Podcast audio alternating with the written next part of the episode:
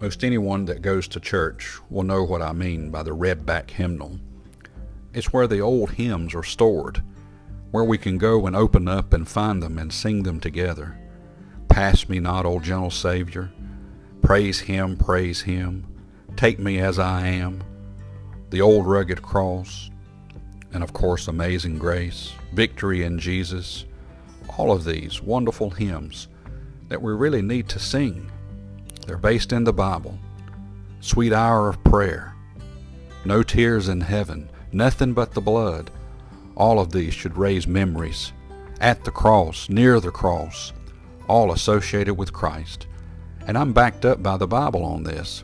Colossians chapter 3 verse 16, Let the word of Christ dwell in you richly, in all wisdom and teaching, and admonishing one another in psalms and hymns and spiritual songs, singing with grace in your hearts to the Lord and whatsoever ye do in word or deed, do all in the name of the Lord Jesus, giving thanks to the God and the Father by him. Singing in church is one way to give the gospel.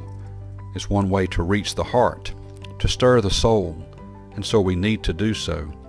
And one of these days, we're going to sing a song that's not in the Redback hymnal. It's not in the Majesty book. It's not in Broadman.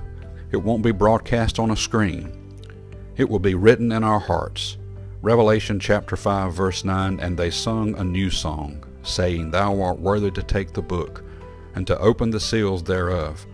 For thou wast slain, and hast redeemed us to God by thy blood, out of every kindred and tongue and people and nation.